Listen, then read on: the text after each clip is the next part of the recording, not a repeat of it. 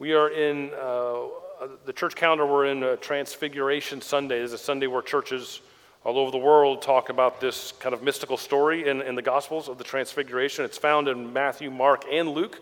Uh, tonight we are in Luke. Uh, let me go ahead and read it again, and then we will uh, talk about uh, kind of one particular thing I got hung up on this week uh, in this passage. Uh, it says this Luke 9, verses 28 through 36 says, Now, about eight days after these sayings, Jesus took with him Peter and John and James and went up on the mountain to pray. While he was praying, the appearance of his face changed and his clothes became dazzling white. Suddenly they saw two men, Moses and Elijah, talking to him. They appeared in glory and were speaking of his departure, which he was about to accomplish at Jerusalem. Now, Peter and his companions were weighed down with sleep. But since they had stayed awake, they saw his glory and the two men who stood with him.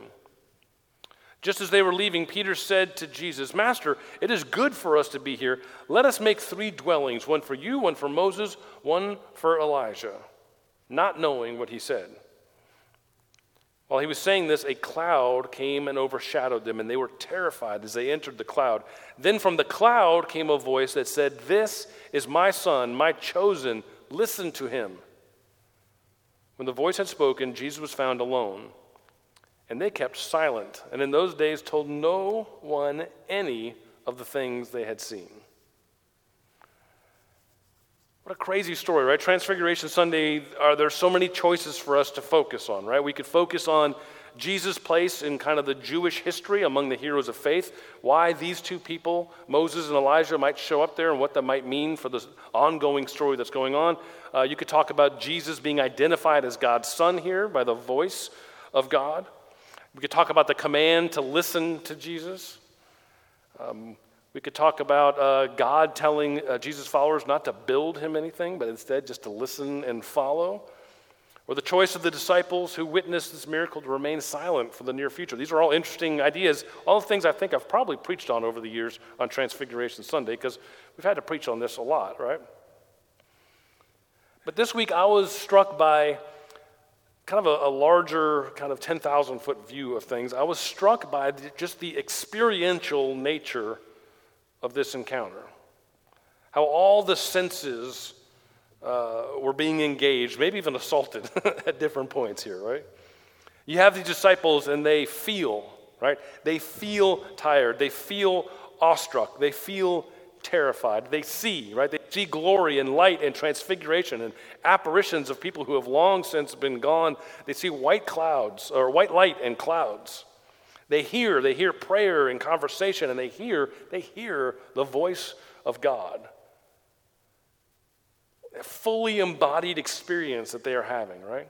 And one of the things that I just hadn't really thought about, I don't think before, I don't think I've ever preached on this before. Of course, I've been talking a long time now, and I don't remember half of what I said, 99% of what I've said.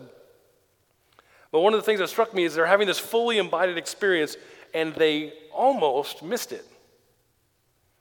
Uh, did you catch that Luke tells us that they were, quote, weighed down with sleep? But since they had stayed awake, they saw da da da da da, right? They almost fell asleep. They almost slept through it deep down, and you know that feeling. You know, they've been doing a lot. They just walked up the mountain. They've been watching someone else pray, which generally speaking is not a high, you know, fun spectacle. Their eyelids are heavy. They are tired.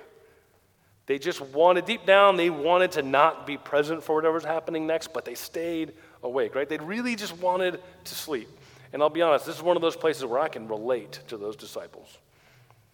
Except I don't even need nearly as good an excuse as they had to sleep through something or to miss it altogether. Have you ever had that where you decided to call it an early night? There's a group, maybe you're hanging out, and you go, ah, I'm done, and you head back, and then, of course, the next day you hear the story the amazing, epic spectacle that happened after you left and you missed it, right? You just wanted to go to bed, you just wanted to stay in the night, and you missed the night. Every time I get back together with my friends who I lived with in Athens for a while, which is, of course, a great music city, we always reminisce about when we saw that band that played in that small club before they got famous. And, and one of them was this band called The Strokes. They got really super famous right after they came through Athens. You got to see them with just like 100 people, and it's this amazing show, right? It was so much fun. And then we had that one friend that we knew who uh, was a very nice guy, but had had a few too many, it would appear. And we were hanging out, and you know everyone's hanging out afterwards. And he runs up to the tour bus and starts trying to look in the window and see if he can see through. And he's banging on the window and yelling his love for the group. Right? I don't know if they thought they would invite him in to hang out or what. Obviously, that didn't work. That's not usually the way to get someone's attention. And we'd laugh about it. Do you remember how much fun we had that night? How much we laughed that night? And the answer I have is no, I don't. Because that night I decided to stay home. And I watched a movie and I went to bed early because I really wanted to save that $20. $20 I saved. And I missed the night that they still talk about when everyone gets together. And assume I was there because I was always there, except for that night, the night, I was not there.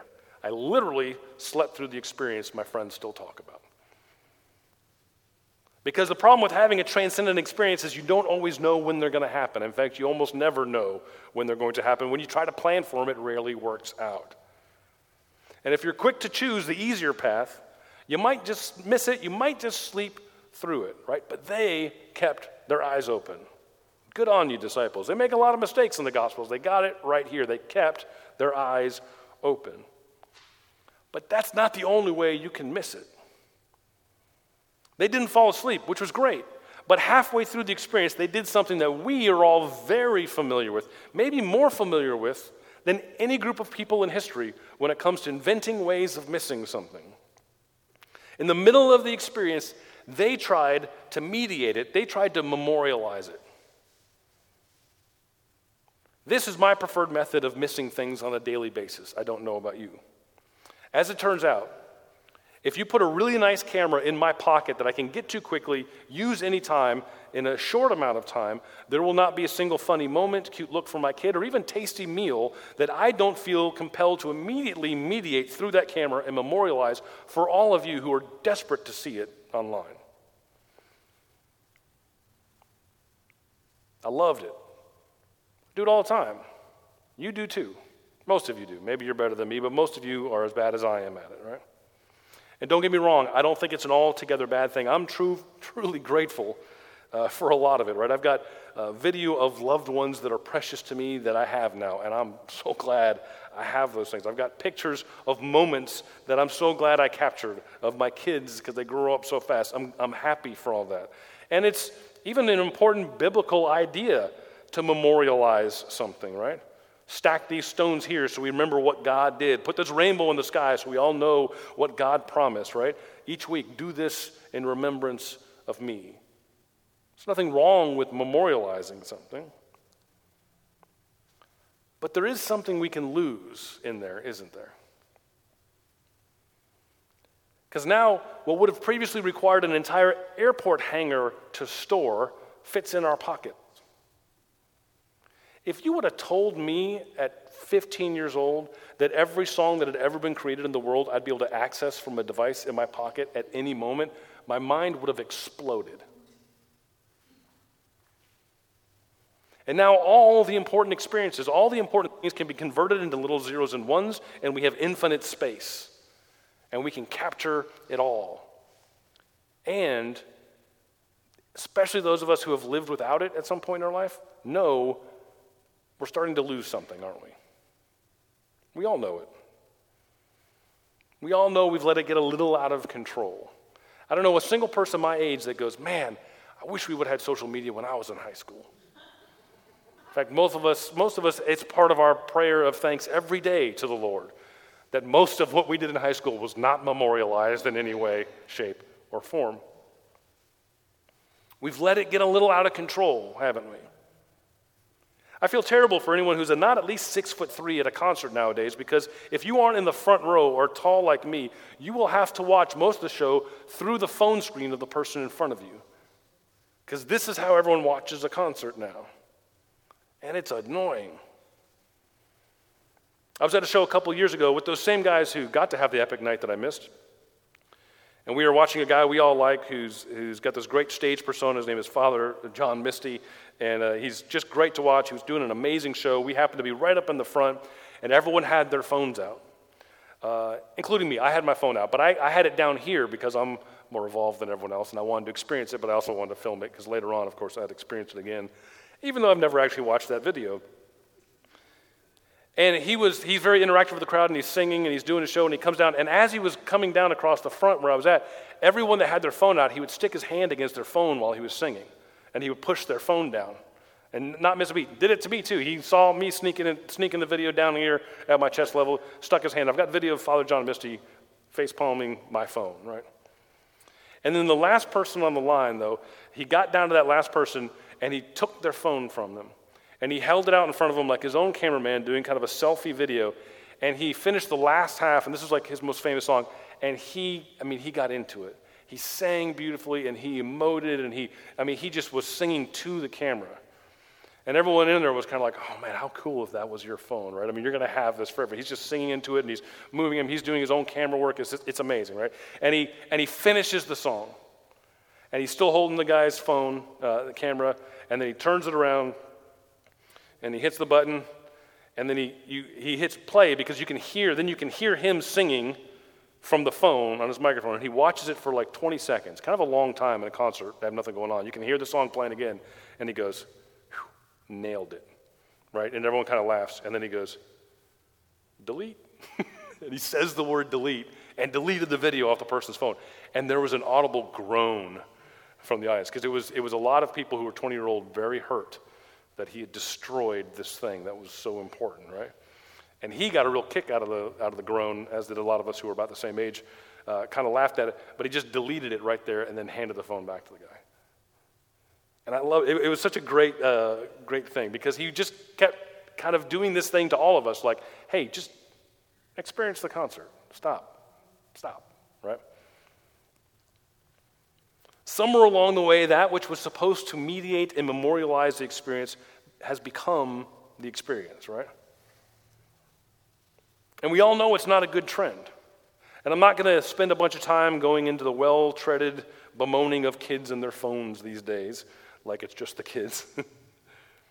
but the fact that we now have a category of accidental death called selfie deaths might be the canary on our collective coal mine, right?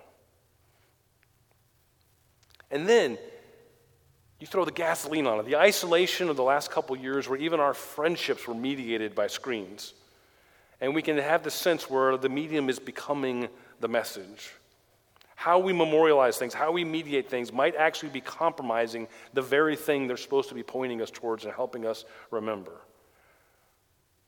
I don't think I'm the only person in this room that has begun to feel a degree removed from the experiences I wished I was having.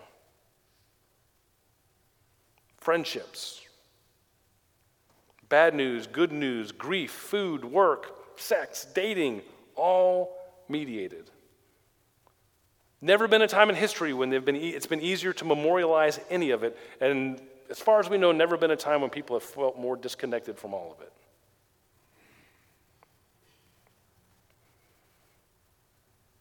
All one degree removed from feeling fully present, or maybe even present at all. And I think it comes, maybe I'm reading into it, but I think it comes from the same impulse we see in these disciples. This amazing thing is happening around them. And they say, Master, it is good for us to be here. And they could have just left it there, but it's good for us to be here. Let's make three dwellings. Let's capture it. Let's keep it. Let me memorialize it. Let me mediate it through this thing. Let me hold on to this thing. It's good for me to be here. Now let me distract myself from actually being here by memorializing it, right? We should mediate this. Let's put something between me and what is happening. And I'm not sure why we do it. I'm not sure why I do it. I don't know if it makes me feel safer or if it's just easier or what it is. But I think we all know that impulse. I can only imagine how the scene would have gone if the disciples had iPhones in their pockets, right? They felt driven to do this, and so do we. And how does God respond? How does God respond to this impulse? God literally blocks their shot, He clouds their lens. God removes anything that could mediate or memorialize. He robs them of the ability to do anything but be there and experience it. And then he says, this is a loose translation hey, listen, listen up, pay attention, be here. And not only do they not build something, not only do they not create this thing to mediate or to capture the moment, they stop talking altogether. They don't say another word to anyone about anything for a long time, apparently. I mean, eventually someone must have said something. We got the story, right? But they're just quiet. They were just there. And maybe I'm reading into it too much. Maybe I'm just bringing too much of my own baggage to the table. But I think that's the word, at least for me tonight, if not for us. Just, hey, pay attention. Be here. Because it has never been more easy or more tempting to just miss the experience, the gift of the experiences we have. Because I'm a hero, I'm a little more than a week into having deleted all the social media apps from my phone. I know, I'm very godly. I'll pause for applause. I didn't delete them altogether. If I need them from work or whatever, I can access them through a computer or an iPad or whatever other things I have, I'm sure. But it's just not sitting in my pocket all the time. Uh, and as it turns out, I was spending way more time on that stuff than I thought I was. Because this is crazy to me this week how fidgety I have felt and how much time I have had to fill with actually oh, being where I was. I mean, my kids are finally realizing there's a bottom half to my face, and they're not sure what to do with it. They just thought there was that black box there all the time, right? Instead of automatically pulling out the phone and doom scrolling for no reason other than mentally leaving where I am, I'm forced to be here, to see it, to feel it, to experience it, good, bad, and ugly. And like most of you this week, I had plenty of reason to try and avoid what I was feeling or experiencing, good, bad, or ugly, right? By the end of this week, I was uh, laughing with Sarah. I'm almost missing my old flip phone now, except I don't want to text on it because I'm, I'm not that much of a saint. And that some sacrifices are just too much to make, even for the Lord, right? But I'm trying to figure this out. I'm trying to find out how to just be here. Because I know I'm missing it. And I want to be careful uh, uh, not to send any guilt trips anyone's way. But I think it gets at why also being here, I mean, like in this room on a Sunday, why being here is so vital. I'm grateful we can record it. Uh, for those who can't be here, who are unable to be here, or who are investigating from afar, I'm glad for the video recording. I'm glad for the audio recording. I'm grateful for those that listen. There's people who are listening to this right now, you know, walking the track at the YMCA or whatever it is they're doing. Maybe they attend other churches or, or whatever. Happy to have you. Thanks for listening in. I understand it's not necessarily safe for some people to be here yet, or they don't feel able to. But also, I mean, unless you really can't, be here. Be here. Don't settle for a mediated encounter with God or your community. It's just not the same thing. I know it's easier not to be here. I know you are tired because I am tired. I know right now you could be relaxing at your house or maybe even taking a nap, which, to be honest, sounds awesome. I get it.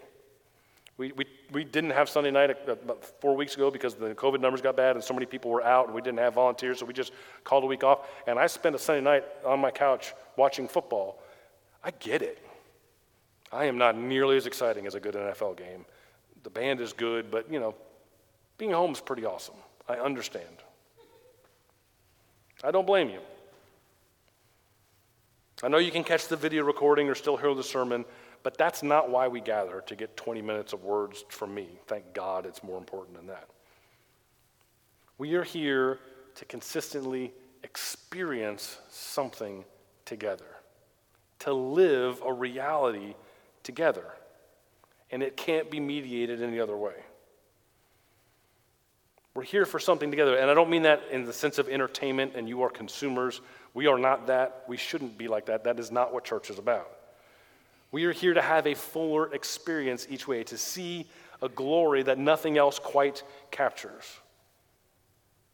We meet to see each other's faces and feel each other's arms around our shoulders. We pray to know that our burdens are not our own and to hear our concerns become others' concerns. We listen to Scripture together to remember the story that existed before us and will go on after us and uh, within which we are subsumed.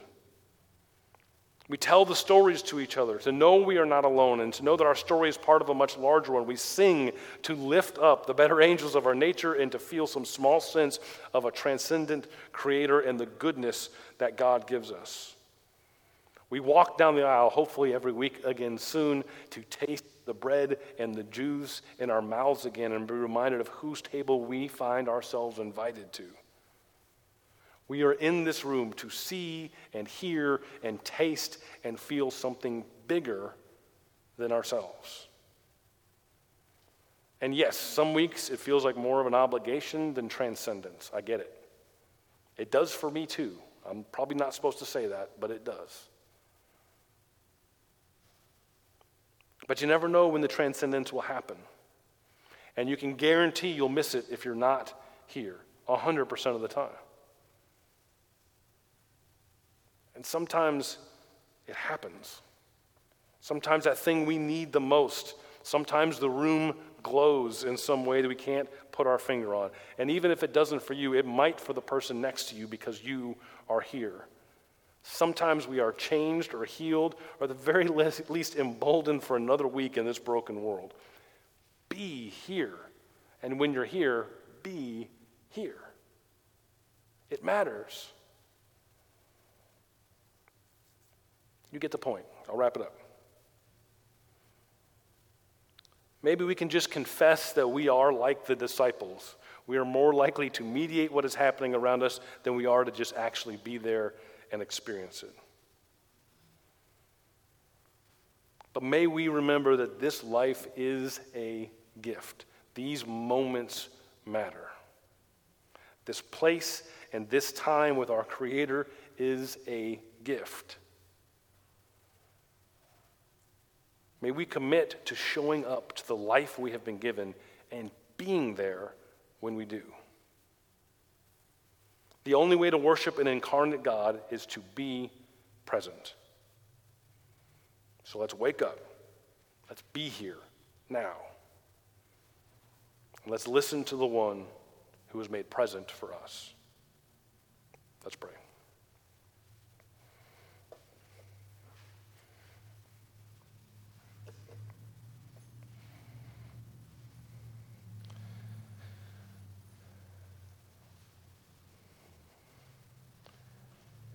God, we confess that we are quick. We are quick to find a reason to not be where we are.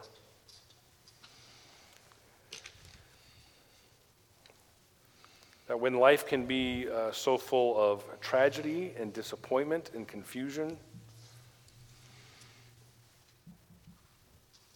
that we will often reach for that thing that helps us just to not feel whatever we're trying to feel to not see what we don't want to see, to not experience what we're not ready to experience. God, we pray for the courage and the faith to be present. Or to be present in this world so we might be your presence in this world.